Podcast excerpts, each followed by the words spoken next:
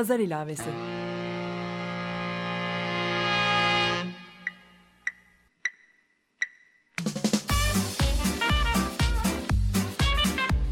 ...1936'dan günümüze 80 yıllık bir zaman tüneli. Hazırlayan ve sunan Didem Özbek.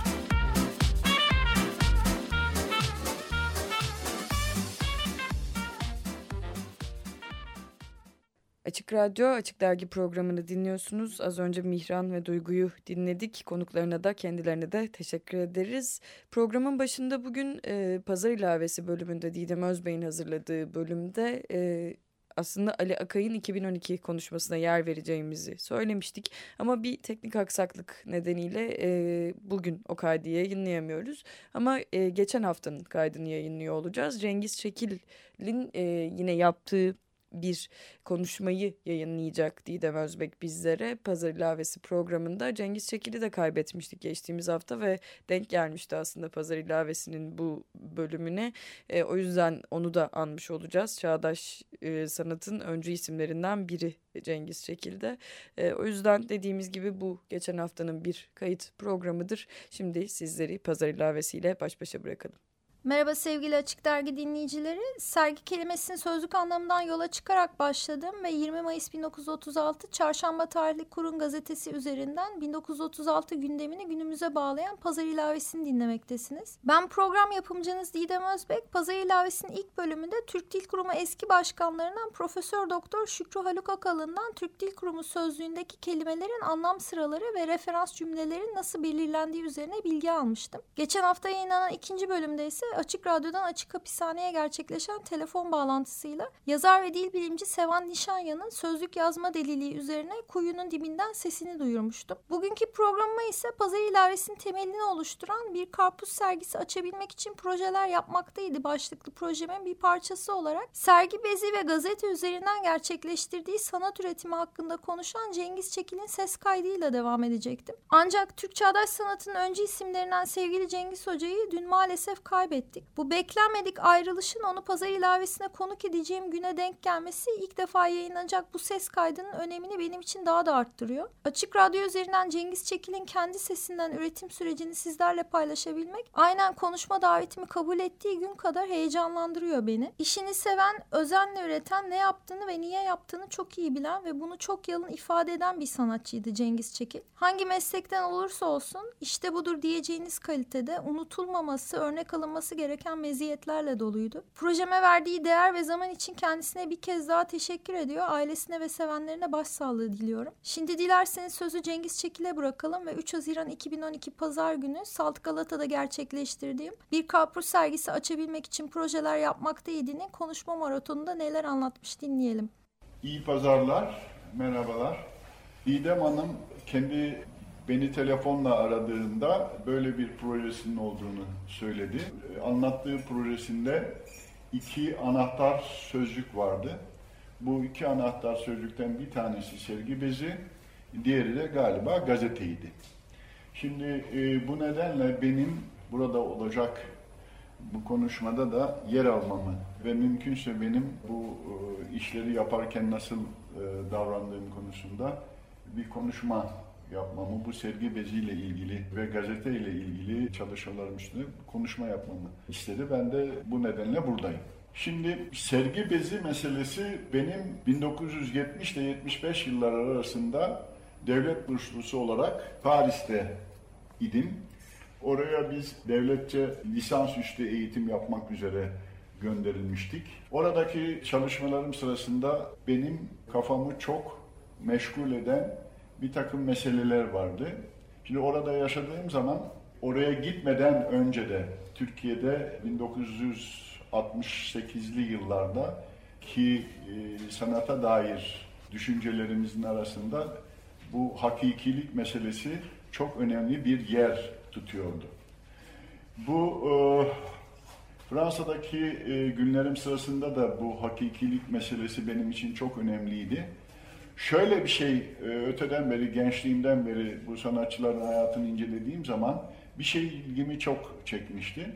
Mesela bu Gauguin'in Bretanya'ya gidip Orada köylülerin orada bir şeyi vardı onun İsa'nın çarmıha gerili resmi falan yani şeyi bir köylülüğe gitmiş olması arkasından e, yine kendi düşüncesi hissedişi doğrultusunda Tahiti'ye gitmiş olması falan gençliğinde beni çok etkileyen olaylardı. Yani buradan şunu söylemek istiyorum. 1968'li yıllarda bizim devrimci gençlik olarak o zaman öyleydik. E, en çok üzerinde e, konuştuğumuz konulardan, sözcüklerden bir tanesi tutarlılık diye bir kavramımız vardı.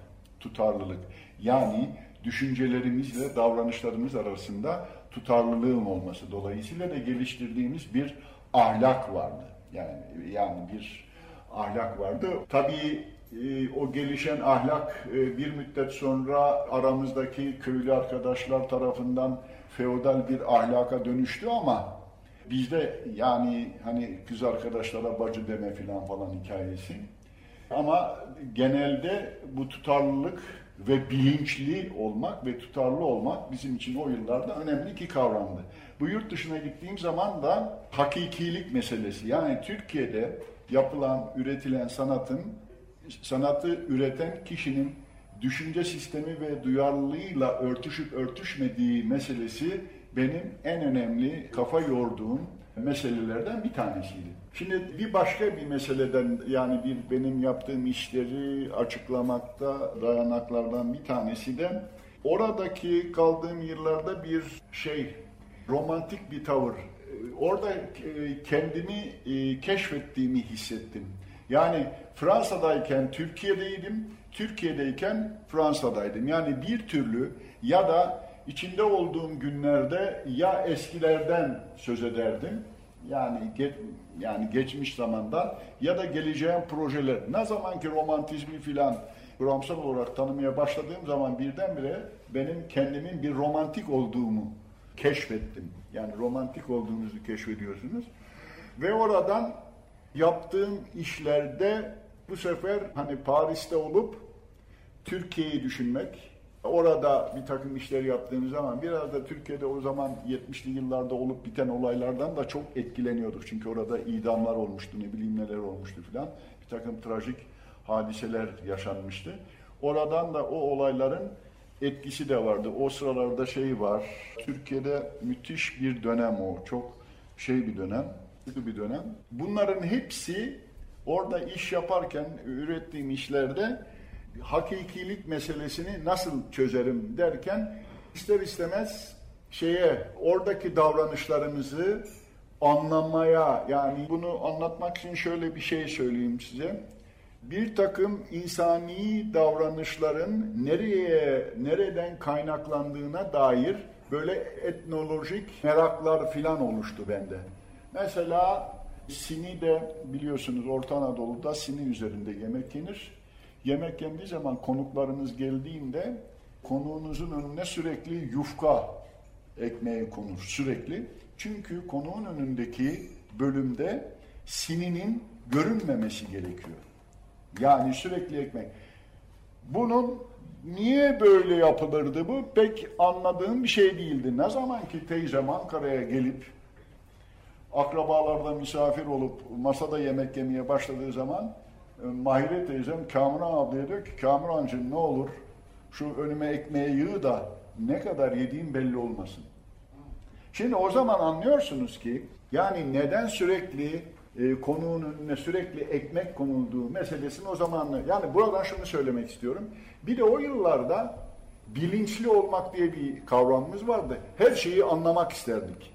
İlhan Selçukların, Çetin Altanların filan 68'lerdeki köşelerinde sürekli e, toplumsal tahliller yapılırdı. Hem kendi aramızda tahliller yapıyorduk filan falan. Yani bir şeyin anlamaya çalışmak, analiz etmek gibi, işin aslını anlamak gibi bir şeyimiz vardı. Bir geliştirdiğimiz bir tavrımız. Tabii bu tavır oraya gidince de yaptığım işlerde de oradan yola çıkarak bu sergi, enstelasyonlar yapınca e, orada e, bezi kullanmak istedim. Çünkü bez bizim oralarda üzüm kuruturken, üzüm filan kuruturken üzümün altına şey sererler, bez sererler. Üzüm kirlenmesin diye. Ve bu bezin adı sergi bezidir. Ve bu bu laf çok hoşuma gitti. Yani orada çok hoşuma gitti. Çünkü bez orada bir şey yapıyordu. Bir, üzümün temiz kalmasını sağlıyor. İkinci, serme yani etimolojik olarak düşündüğünüz zaman da ekspoz, ekspozeden çok farklı bir şey. Yani Fransızca'daki ekspozisyon teşhir değil mi Ali? Teşhir yani kökü. Oysa e, bizim sergi ise sermekten sunma. Ser, sermek, sunma. Yani sunma. Sunma. E, bizdeki serme. Dolayısıyla enstalasyona yaptığımız yaptığım yerleştirmelerde bu serme meselesi çok şey geldi, iyi geldi bana. Ve e, bir de tabii şöyle bir şey var, bir romantik romantizma onun için altını çizmek istedim. İçinde yaşadığımız ortamı kirli görme yani şey olarak yani reel kirlilikten söz etmiyorum. Yani kirliliğe göndermesi. Şimdi o bezi serdiğiniz zaman sergilendiği ortamdan işinizi koparıyor. Yani o kirden, pastan kurtarıyor. Bir de o e, konvansiyonel resimde kullandığımız paspartu gibi kendisine alan açıyor. Bezi yere serdiğiniz zaman. Dolayısıyla o sergi bezi meselesi beni çok o zaman çok hoşuma gitmişti. Bir de şey yapıyor o. İşin altına koyduğunuz zaman o yerin kirinden, pasından korumanın ötesinde bir de işi böyle şey yapıyor. Yerden koparıyor. Ona bir kutsallık, bir şey katıyor. Bir fizik ötesi bir şey katıyor. Onu şey yapıyor, havaya kaldırıyor. Yani o, bakımdan bezin e, işlerin altında olmasını o bakımdan çok istedim ve birçok işimde ya işte ilk kullandığım iş de budur. Burada kullandım. Tabii burada bu e, bu işin adı şey e, La Resistance à la mémoire d'un somyan mort yani ölmüş bir ölü bir somyanın anısına rezistans. Ki o sıralarda bu Fransızca, Fransızların bu İkinci Dünya Harbi'ndeki rezistans olayı var ya, bu sivil direniş Nazilere karşı. O rezistans sözcüğü çok hoşuma gidiyordu ki Türkiye'de de o zaman işte biz hani o 68'liler de bir rezistans, bizde bir rezistans şeyimiz vardı ya. Anti-emperyalist ne bileyim ne filan falan oradan bir yani oralardan şey olma, e, özdeşleşme bu rezistans. Rezistansın hem sözcük olarak hem de e, şey olarak elektrisiteden ısınan bir şey olarak, bir eleman olarak, bir hayati bir unsur olarak o rezistansı e, kullanmıştım, kullanıyordum. Bu iş öyle bir iş ve onun altına ilk defa şeyde Fransa'daki yaptığım bu işin altına koydum ve bu iş şeyde sergilendi. 1974 e, salonda M'de sergilenmişti bu iş. Ondan sonraki e, Türkiye'ye döndükten sonra yaptığım birçok işin altına da bu e, sergi bezi meselesini koydum. Yani hep bu sergi bezini işlerinde e, kullandım. Dediğim gibi bir şey bu davranışları okumak yani iki hakikilik meselesinde iki şey önemli geldi bana. Birisi etnoloji, öbürü de etimoloji. Yani bir sözcüklerin sözlüklerin çıkış yerlerine doğru bir yolculuk yaptığınız zaman size o birçok şeyi e, elinize birçok şey veriyor, imkan sunuyor. Bir de davranışlarımızın, e, davranışlarımızın, hareketlerimizin teknolojik olarak incelediğiniz zaman da yine size o bu iki geriye gidiş yani bu iki geriye gidiş size yeni imkanlar sunuyor. O bakımdan hem sözlükler üzerinden hem de davranışlar üzerinden böyle bir geriye gidişler e, e, bu bez meselesinde onu çok şey yaptım, ilgimi çekiyordu. Bir de tabii şey, biraz daha e, tekrar oluyor ama yani içinde bulunduğu ortamdan, o kirden, pastan yani suç ortağı olmak var ya, yani diyorsun ki kardeşim ben sergi açıyorum burada ama ben sizin şeyinize katılmıyorum yani. Anlatabiliyor muyum? Yani oradan kendinizi soyutlama aracı olarak da o bezi kullandığını düşünüyorum. Şimdi sergi beziyle ilgili daha çok şey işte kefene gönderim yani o ilk işte e, şey falan da vardır ya bu kefen bezinin beyazlığı filan o beyazdaki o şey e, temizlik duygusu yani saf bakirlik duygusuna yani buradaki yıpranmış somya ile atılmış, bırakılmış, atılmış somya ile temiz bez üzerindeki o çatışma falan falan da ilgimi e, hep e, ilgimi çeke geldi. Dolayısıyla e, bu sergi meselesiyle olan şeyin bu.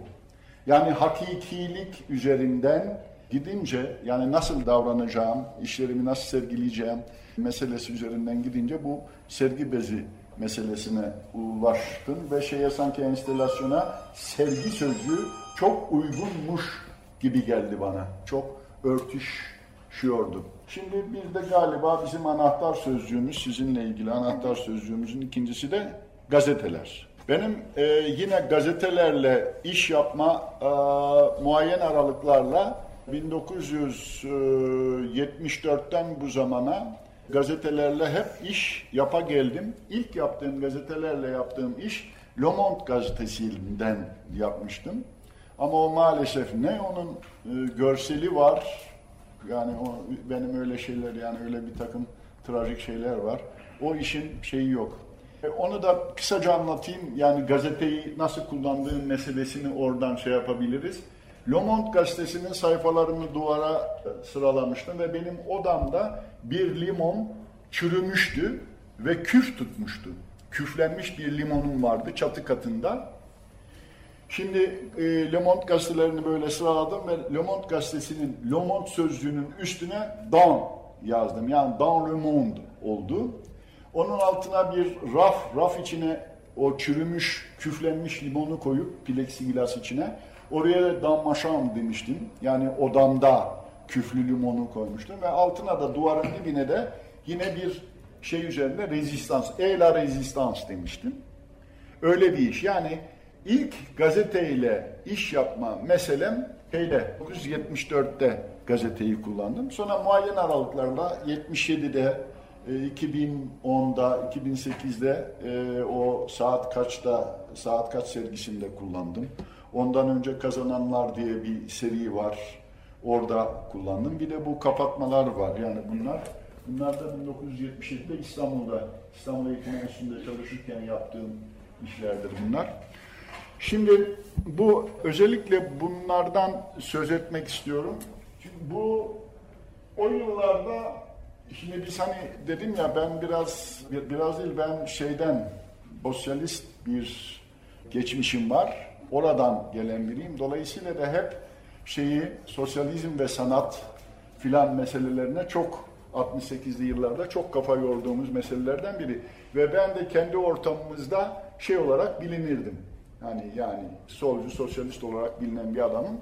Şimdi tabii böyle e, resim falan yapmaya başladığınız zaman yani sanat yapmaya başladığınız zaman e, siz o doğrultuda bir takım işler yapmak istiyorsunuz. O, o konuda kafa yoruyorsunuz. Ve e, o yıllarda arkadaşlar bazıları mesela isim vermek istemiyorum. Bazı ressam arkadaşlar mesela idam şeyleri falan yapıyorlardı böyle resimleri yapıyorlardı ne bileyim. Onlara söylediğim şuydu. Diyordum ki kardeşim tabanca resmi yaparak rakiplerinizi öldüremezsiniz. Yani tabanca bir şeydir. Yani sadece bir resimdir. Resmin hasmı resimdir. Filan gibi şeyler söylüyordum. O nedenle şey bu sosyal realist resimler vardı ve onlar da onları onları çok şey bulmuyorum ki ben e, Fransa'ya gitmeden önce 68'lerde ben müthiş bir şekilde Neşet Hoca'yı seviyordum. Neşet Hoca'nın resimlerini falan seviyordum.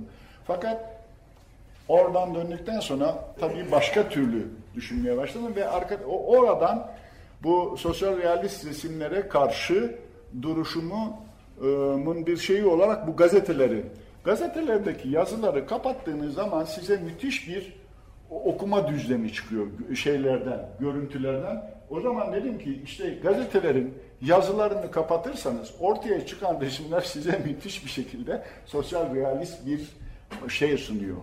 Yani seyirlik sunuyor, bir okuma düzlemi sunuyor. Yani öyle bir oradan hareketle e, bu çalışmaları yapmıştım. Bunlardan 12-13 tane yaptım o zamanlar. Hatta Genç Sanatçılar Yarışması diye bir, bir sergi vardı. Şeyde Osman Bey'de bir yerde açılmıştı. Orada bunlardan bir tanesini orada sergilemiştim. Sene 77 olabilir o yıllarda sergilemiştim. Gazet yani gazeteleri şimdi gazete bana oldum olası çok hem nesne olarak yani gazetenin malzemesi o kağıt nesne olarak kağıt olarak müthiş imkanlar sunan bir şey. Yani kendisi reel varlığıyla da çok e, kışkırtıcı bir malzeme. Çünkü şey şimdi tabii birçok şeyden söz etmem gerekiyor. Bir de e, tüketim karşıtı bir tutumumuz falan da vardı ya bu 70'li yıllarda atılmış malzemeyi kullanmak, tüketime karşı olmak filan gibi bir tavrın ürünü olarak da atılmış malzemeyi kullanmak. Yani e, gazetenin öyle bir şeyi de var. Yani atılmış bir malzemenin yeniden kullanılması ve böylece de tüketim karşıtı bir tavrı da sergiliyor olmak için kullandığım, seçtiğim malzemelerden biri. Ama gazetenin sadece bu bu yanıyla birlikte biliyorsunuz müthiş bir ideolojik aygıttır. Yani sistemin çok akıllıca kullandığı, bizleri yönlendirmek, şartlandırmak konusunda kullandığı araçlardan biridir gazete e, ideolojik olarak. O nedenle de çok ilgimi çeken, müdahale etme gereği duyduğum ya da onları kullanmak istediğim araçlardan e, bir malzeme. Yani gazeteyi iş olarak işlerimde kullanmamın nedenleri de bunlar. Yani bu nedenle gazeteleri kullandım. Bir başka bir şey daha var gazetelerin. Çok şey yani her gün elimizin altında oluyor olması şeyle bu süreçle ilgili sizi müthiş bir şekilde şey yapıyor. Yani nasıl söyleyeyim? Çok ritmik geliyor bana. Gazetenin her gün evinize gazetenin geliyor olması, bir gazeteyi bir ya da birden başka, birden fazla gazeteyi her gün okuyor olmanız, her gün onunla e, beraber olmanız, gazete sanki bir bir ritüelin aracıymış gibi de duruyor. Yani öyle bir şeyi de var gazetenin. O bakımdan nedense gazeteler hep ilgilendiğim, müdahale etmek istediğim, çalışmak istediğim araçlar. Yani bir yanıyla hem görüntülerinden kendi işlerim doğrultusunda kullanıyorum, hem görüntülerine ne karşı görüntülerini kullanıp onu onu manipüle edip görüntüyü görüntüye karşı tutuyorum. Yani gazetenin bizi yönlendiren, şekillendiren şeyi var ya, ideolojik şeyi, tavrı, onu tekrar kendisine ne diyoruz hani bir şeyi atıyorlar da dönüp geriye geliyor hani ha onu onun gibi gazeteyi kendisini kendisi yani bir tür neyse hani 68'lerden kalmış bir laf söyleyeyim bir tür gerilla şeyi hani gerillacılar da öyle olur ya şeyin askerlerin silahını alır onlarla falan falan o hikaye yani böyle şeyler. İşte eee yani sanıyorum çok nedeni var gazete kullanmanın. Yani o kadar zengin bir malzeme ki görüntüsüyle, yazılarıyla, malzemenin kendisiyle, onun etrafındaki dönen günümüzü düşünün. Gazetelerdeki bugünlerde gazetenin nasıl bir şey olduğunu biraz düşünürsek gazetenin ne kadar da önemli bir sanat nesnesi, e, ideolojik aygıt olduğunu, nesne olduğunu çok kolaylıkla anlarız. O nedenle de e, işlerinde ben gazete kullandım yani. Ben masumum. Yani şey, şey yani öyle şeyler. Ya biraz daha konuşursam galiba hep tekrara düşeceğim. Bilmiyorum galiba oldu. Ne dersiniz Didem Hanım? Yeterli mi? Yeterli mi? Oldu mu yani bilmiyorum. Sorularınız varsa lütfen. Hay Allah. Benim öğrencilerimden bir tanesi bana bir gün şey dedi. Sizden nefret ediyorum dedi. Ne oldu dedim. E, ya dedi e, ne olur dedi sorduğum sorulardan bir tanesine cevap vermeyin dedi. Şimdi öğrencilerin en büyük keyfi olur ya hani hocayı köşeye sıkıştırmak gibi. Ne kadar soru sorduysan dedi hep bir cevabınız oldu dedi. Hocam çok mu e, ayrıntılı anlattım anlattıklarımı? E, soru gelmediğine göre teşekkür ederim. Duyduğunuz gibi Cengiz Hoca konuşmasının sonunda bana oldu mu Didem Hanım diye soruyor. Sizi dinlemek her zamanki gibi çok keyifliydi ama bugün yaptığınız hiç olmadı Cengiz Hoca diyebilmek çok isterdim kendisine. Saat kaç ya da bugün de yaşıyorum derken hep kulaklarınızı çınlatacağız. Ben Didem Özbek, Pazar ilavesinin geçmiş bölümlerini Açık Radyo.com.tr'den gelecek bölüm içeriğinde Pazar ilavesi Twitter adresinden sizlerle paylaşmaya devam edeceğim. Herkese ertelemeden üretmeye ve yaşamaya devam edeceği sağlıklı günler diliyorum.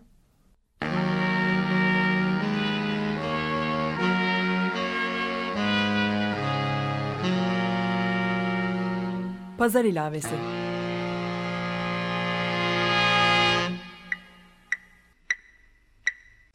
Açık Radyo program destekçisi olun.